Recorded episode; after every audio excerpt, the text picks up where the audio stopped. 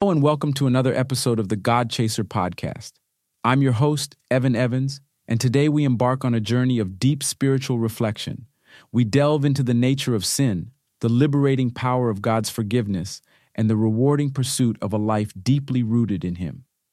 Drawing from the inspirational life of King David, we'll see how even in moments of profound failure, there's always a path back to God's grace. So whether you're wrestling with a secret sin, struggling with guilt, or simply seeking to deepen your relationship with God, this episode offers solace, hope, and guidance. Remember, we serve a loving God who is ready to forgive and restore. So let's chase after him together. Welcome to God Chaser. This episode of the God Chaser podcast is proudly sponsored by God Chaser Apparel, the clothing line designed to empower and inspire your spiritual journey. Are you a God chaser at heart? Do you want to share your passion for pursuing God with the world? God Chaser Apparel has got you covered, literally. With a wide range of stylish, high quality clothing and accessories, you can wear your faith proudly and spark conversations about your pursuit of God's presence.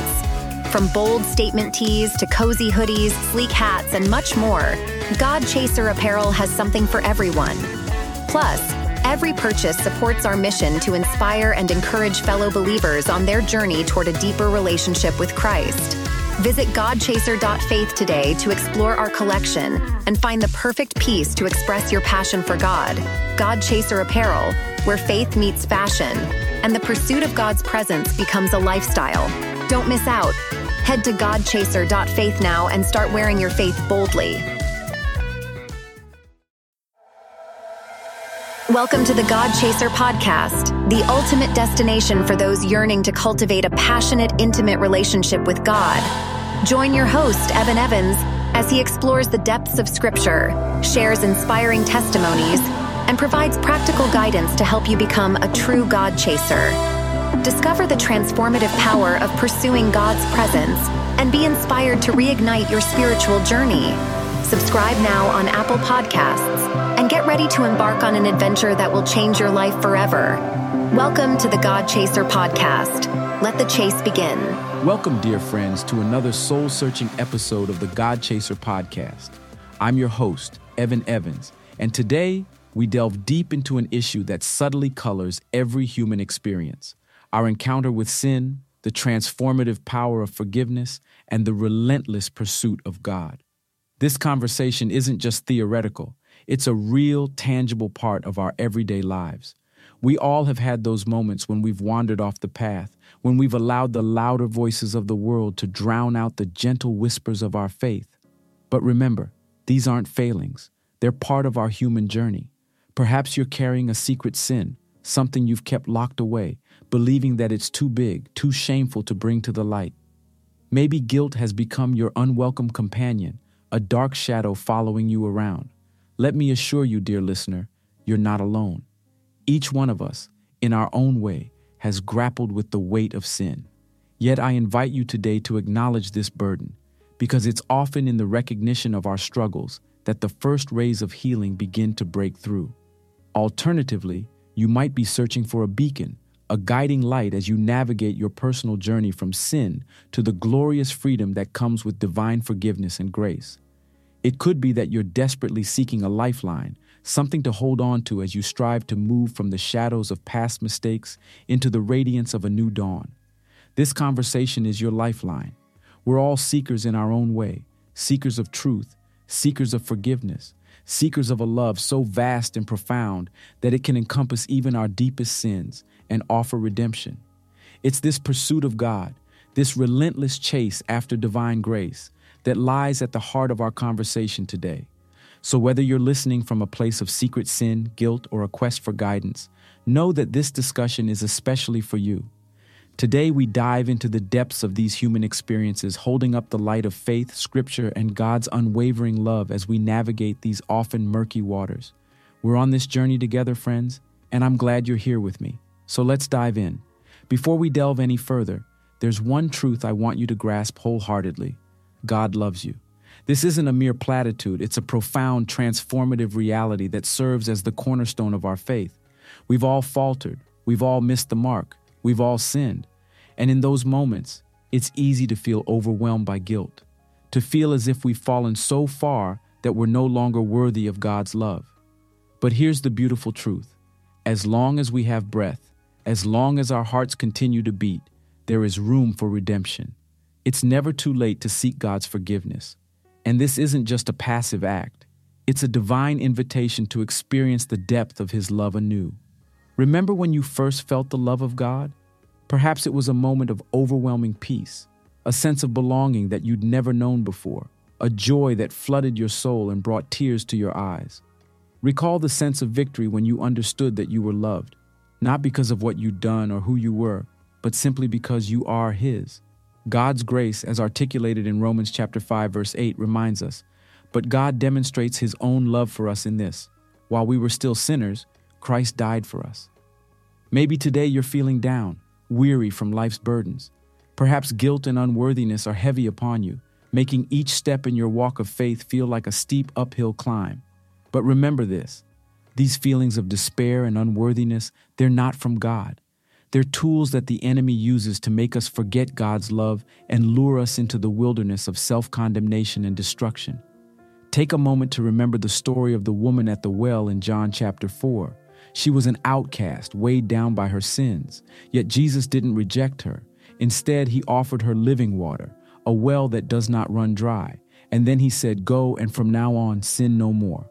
Notice how this encounter encapsulates the heart of God's message to us sinners. It was a twofold declaration of love. Firstly, a compassionate call to leave behind the bondage of sin. And secondly, an invitation to experience a fulfilling life rooted in his divine love. Time and again, we see this in the ministry of Jesus. From the adulterous woman in John chapter 8, whom he saved from being stoned, to Zacchaeus, the tax collector in Luke chapter 19, whose life was radically transformed by a single encounter with Jesus. In each case, Jesus' message was clear Your sins are forgiven. Now go and sin no more. We're told in 1 John chapter 1 verse 9, if we confess our sins, he is faithful and just to forgive us our sins and to cleanse us from all unrighteousness. So even if you've strayed, if you've faltered in your journey, remember that through the Holy Spirit, God has given you the gift of repentance. In those moments when you feel unworthy, remember the cross. It's a testament to the boundless love that God has for us, a love so vast that He offered His only Son as an atonement for our sins, ensuring that we can always seek and find forgiveness in Him. Yes, you've sinned. Yes, you've made mistakes. But also, yes, you are loved. Yes, you are worthy of forgiveness. Yes, you are cherished by a God who sees all your imperfections and chooses to love you anyway. So, whenever you're tempted to believe otherwise, remember His love, return to the well of His grace, and drink deeply of His forgiveness. This is the victory we have in Christ, the promise that sustains us through our earthly journey. Indeed, one of the most profound examples of sin and redemption in the Bible is the life of King David. David, described as a man after God's own heart in Acts chapter 13 verse 22, was not without fault. He made grave mistakes. He sinned, and did so in ways that had significant consequences. One of his most notable sins was his affair with Bathsheba, the wife of Uriah the Hittite. This incident, recorded in 2 Samuel chapter 11, is a stark example of David succumbing to his desires. He saw Bathsheba bathing, desired her, and then slept with her, even though she was another man's wife.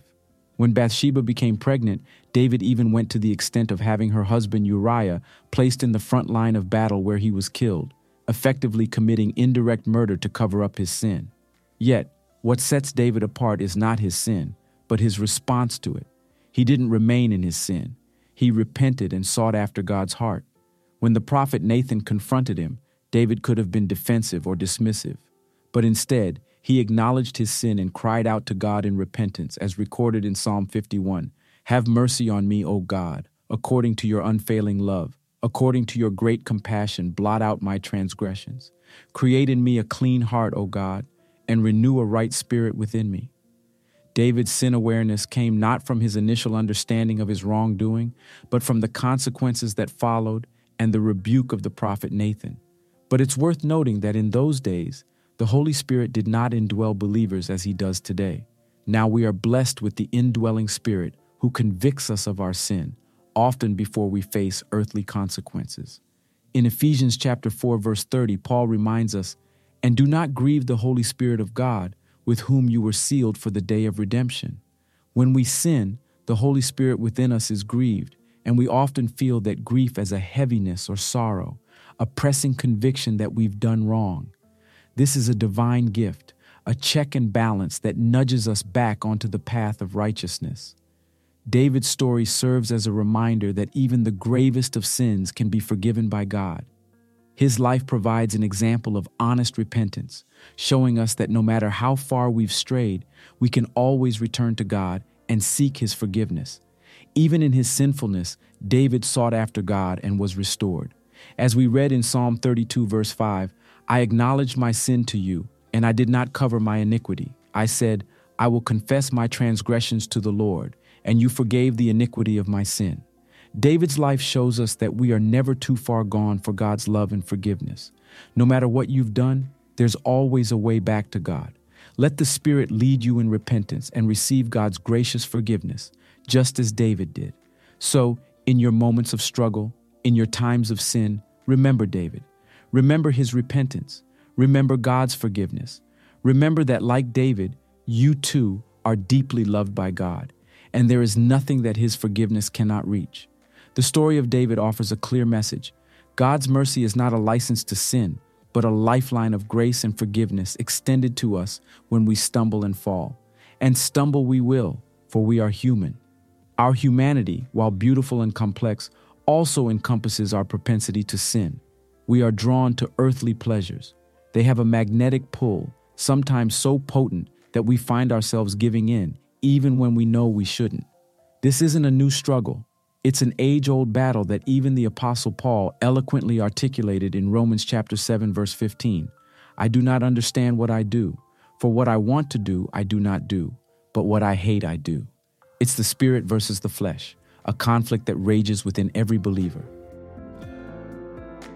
There's a part of us, our spirit nature, that desires to pursue God, to live according to his precepts, to fulfill His will for our lives. Then there's another part, our flesh nature, that's inclined towards self satisfaction, worldly attractions, and sinful tendencies. In his letter to the Galatians, Paul describes this internal struggle. For the flesh desires what is contrary to the spirit, and the spirit what is contrary to the flesh. They are in conflict with each other, so that you are not to do whatever you want. Galatians chapter 5 verse 17. What does this mean for us? as followers of Christ. First, it means that we're not alone in our struggle. Even Paul, a stalwart of faith, faced the same battle. Secondly, it gives us an understanding of why we sin.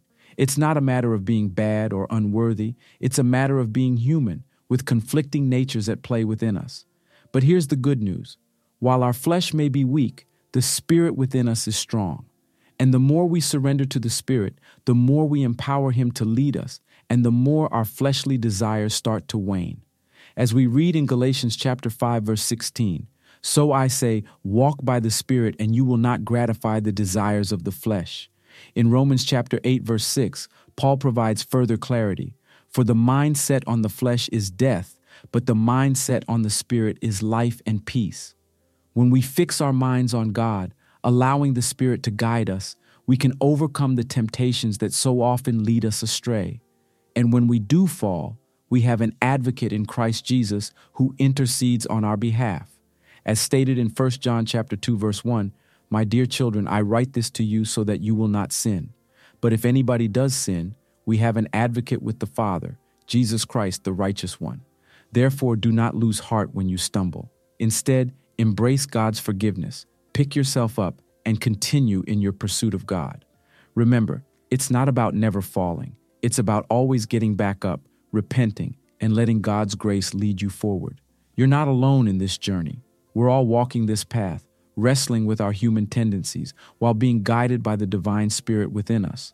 This brings us beautifully to the concept of blamelessness. When the Bible talks about being blameless, it does not imply sinless perfection. None of us are without sin or never commit a sin. We're human, remember? And with that comes our susceptibility to fall. However, being blameless in a biblical sense points to a heart condition.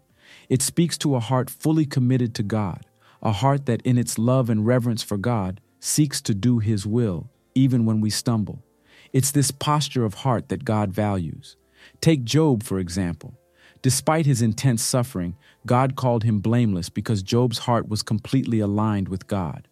Now, circling back to the crux of our discussion today, the power of forgiveness and the pursuit of God, what does this look like in a practical sense? We find a potent example in the life of David.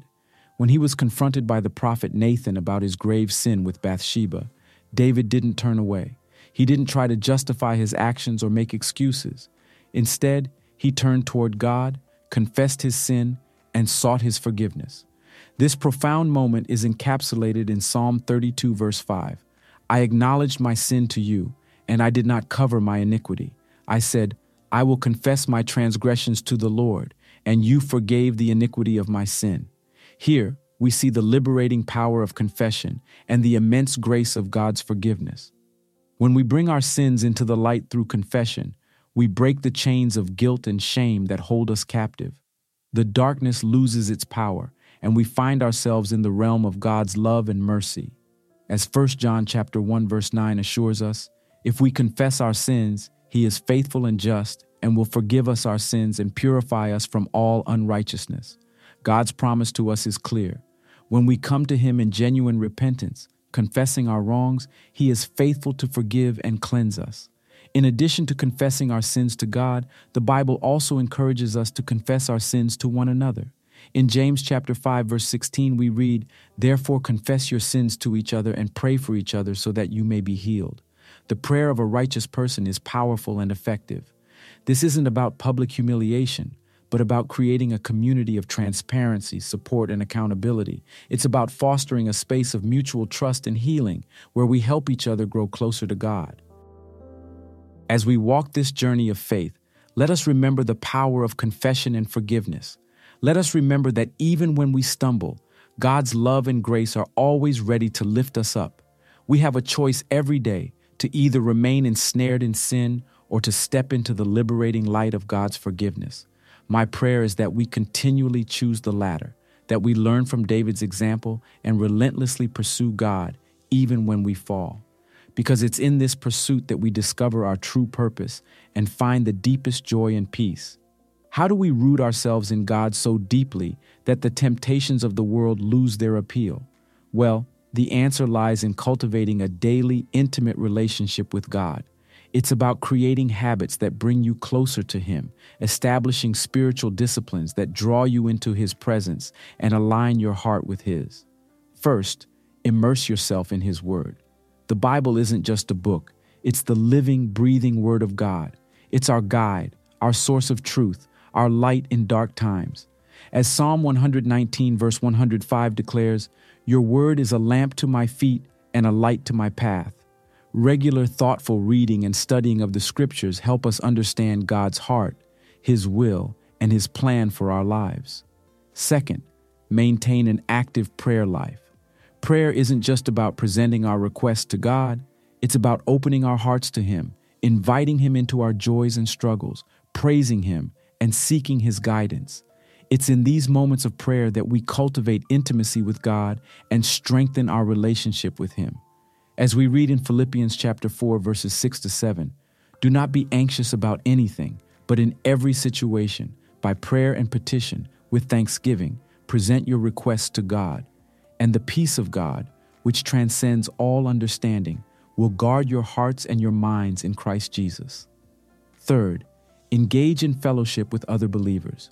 Surrounding ourselves with a community of fellow Christ followers can provide encouragement, support, and accountability.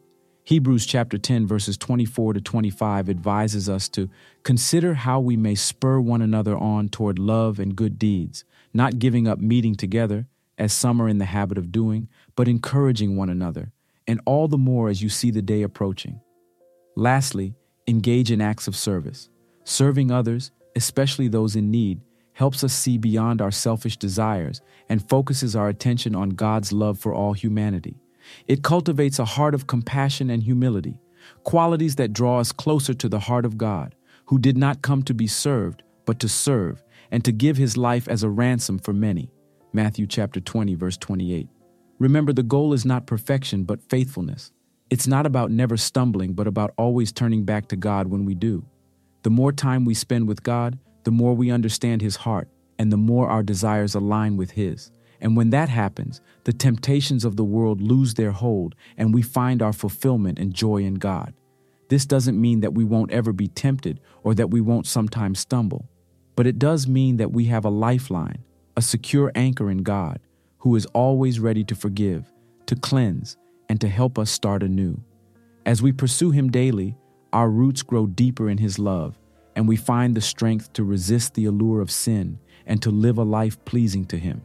Remember, His grace is sufficient for us, and His power is made perfect in our weakness. 2 Corinthians chapter 12 verse 9.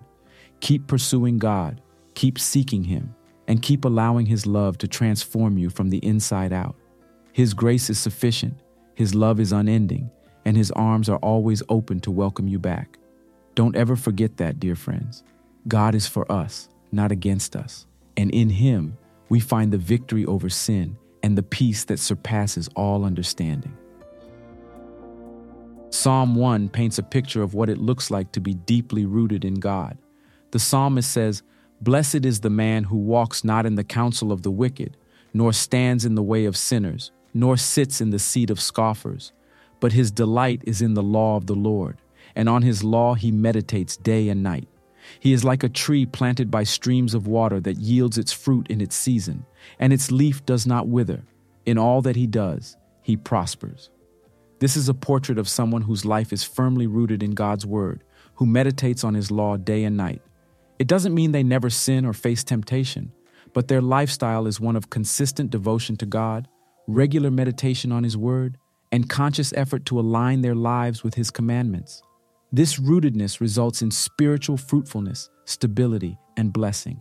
Just as a tree planted by the water is nourished and strengthened, so too are we when we root ourselves in God's Word. This is more than just a casual reading of the scriptures, but an intentional, meditative, reflective practice. We soak in His Word. We let it influence our thoughts, our decisions, our actions. In doing so, we find our roots reaching deep into the soil of God's unchanging truth, making us stable and fruitful in our spiritual journey. Maintaining consistent prayer is another crucial part of staying rooted in God. Prayer is our direct line of communication with our Heavenly Father. It's a time to pour out our hearts, our fears, our doubts, our thanksgivings, and our requests. More than that, prayer is also a time to listen, to quiet our hearts and minds before God, to let him speak and guide us. 1 Thessalonians chapter 5 verse 16 to 18 encourages us, rejoice always, pray continually, give thanks in all circumstances, for this is God's will for you in Christ Jesus. Notice that it doesn't say to pray only when things are going well or when we feel like it. Instead, it encourages us to pray continually in every circumstance. Now, let's talk about fellowship. As believers, we weren't meant to walk this journey alone. We are part of a community, the body of Christ. Hebrews chapter 10 verses 24 to 25 advises us, "And let us consider how to stir up one another to love and good works, not neglecting to meet together, as is the habit of some, but encouraging one another, and all the more as you see the day drawing near. There's strength, support, encouragement, and accountability in fellowship. It's part of God's design for us, a key element in staying rooted in Him. And lastly, cultivating a lifestyle that pleases God. This is about more than just avoiding sin. It's about actively seeking to live in a way that glorifies God. This might mean different things for different people, but at its core, it's about love loving God with all our heart, soul, and mind, and loving our neighbor as ourselves. Matthew chapter 22 verses 37 to 39. Now let's return to Romans chapter 6 verse 23. For the wages of sin is death, but the gift of God is eternal life in Christ Jesus our Lord. This is the ultimate evidence of God's love and grace. Despite our sins, despite our failures, God offers us a gift, eternal life through his Son, Jesus Christ. We have all sinned and fall short of God's glory, but in His mercy, He offers us forgiveness and eternal life. This is the hope that we have, friends. No matter how far we may have strayed, no matter how deep our sin, God's love and grace are greater still. Let this truth encourage you today. You are loved, you are forgiven, And in Christ you have victory. Stay rooted in Him. Let His word guide you, His Spirit empower you, and His love transform you. God bless you all. It's vital to remember that we are not condemned. It's a truth that's easy to forget when we're in the middle of wrestling with sin, guilt, or shame. But it's a truth that's powerfully expressed in Romans chapter 8 verse 1, which says, "There is therefore now no condemnation for those who are in Christ Jesus." What this means is that when we believe in Christ and trust in him, we are freed from the guilt and the ultimate consequence of our sins, which is spiritual death, not because of anything we've done, but because of what Jesus has done for us on the cross. This doesn't mean that we won't face the natural consequences of our actions here on earth, or that we're free to sin without any regard for God's commands. On the contrary, it means that we have been given the opportunity, the grace, to turn away from our sins, to seek forgiveness, and to pursue a life that's rooted in Christ. So, as we close today, I want you to remember this. You are loved by a God who is eager to forgive and restore, a God who wants nothing more than for you to pursue Him with all your heart, soul, and mind. And the beautiful thing is, we get to do this together. We get to encourage one another, lift each other up, and together seek the face of God.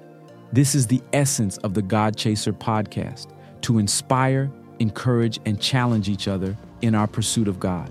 So let's keep chasing after Him, let's keep seeking His face, and let's keep encouraging each other to live out a lifestyle that glorifies Him. I'm Evan Evans, and I'm grateful that you joined me today on the God Chaser podcast.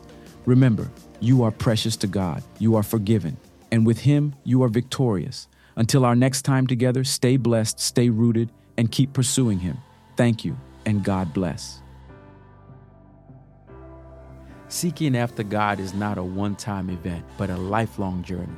So continue to press in, chase after His heart, and allow His love and grace to transform you from the inside out.